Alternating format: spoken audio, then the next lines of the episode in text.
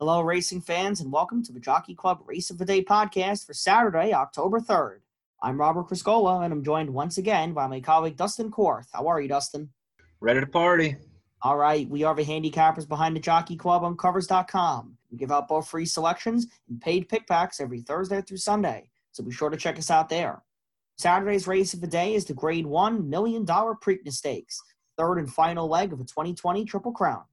Belmont Stakes winner Tiz the Law bypassed this race in order to train up to next month's Breeders' Cup Classic. But Kentucky Derby winner Authentic, breaking from post 9 as the 9 to 5 morning line favorite, will lead this cast of 11 three year olds to the starting gate at Pimlico. Post time for the Preakness, race 11 of 12 on an all stakes program, is 536 Eastern. Dustin, who do you like on top in the 145th renewal of the Preakness? Uh, let's go to to the three art collector at five to two. I guess you could technically call that an upset, however minor. Uh, this one's been chomping at the bit, I think, here, off 55 days. Uh, now fully recovered off that minor injury, um, but before that hasn't been challenged in almost a year. Uh, should be ready to roll for Thomas Drury. Uh, that barn's eight for the last 14, with three-year-old last out winners routing on dirt. And uh, not a need the lead type. Could sit off a Swiss Skydiver and Authentic and run late as well. All right. So, how do you recommend betting this year's Preakness? Uh, three will be my pick in my multi races, and to get a little value in the exacta, I'll have a three eight. The eight is max player at fifteen to one. A bit of a later type runner. Uh, ran well from a tough post in the Derby, I thought. Uh, gets a cleaner look today, probably. Swiss Skydiver, Authentic, and Art Collector, all with some nice speed. Uh, if they get into a champions duel, this one could be coming at a nice price late. All right, sounds good. Art Collector is going to be my top choice as well. Of course, he was supposed to compete in the Kentucky Derby, but had a minor foot ailment that held him back, as Dustin mentioned.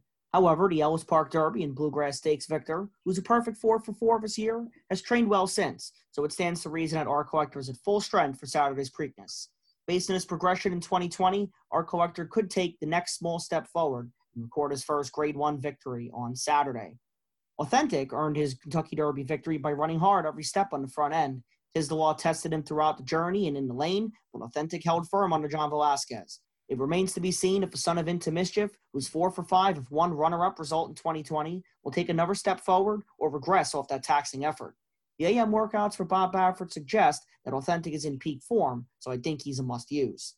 Four, Swiss Skydiver will try her luck with the boys again at 6 to 1 after finishing second in the Kentucky Oaks. She was a distant second to Art Collector when these two met in the Bluegrass back in July, However, Swiss Skydiver's speed figure suggests she can land a share here in the Preakness. So, recapping our picks for Saturday's race of the day, the Preakness Stakes. Both Dustin and I agree that the three Art Collector is the most likely winner of this race at 5 to 2. He is siding with the 8 Max Player underneath at 15 to 1, upset minded there, while I prefer the favorite Authentic for second at 9 to 5, followed underneath by the 4 Swiss Skydiver at 6 to 1. Before we go, Dustin, was there a long shot or two that caught your eye on any of the undercard races at Pimlico this Saturday? Uh, let's try race six, the grade two dinner party stakes. Uh, number one, True Valor, is 12 to 1 on the morning line, uh, making second start for New Barn Graham Motion. Uh, looks like a field full of runners that have recently peaked. Could see a lot of them going backwards. However, this one does look in range to actually make an improvement. Uh, could be a nice price if he fires. All right. Thank you, Dustin. That'll do it for this edition of the Jockey Club Race of the Day podcast on covers.com. Good luck, and we'll see you next time.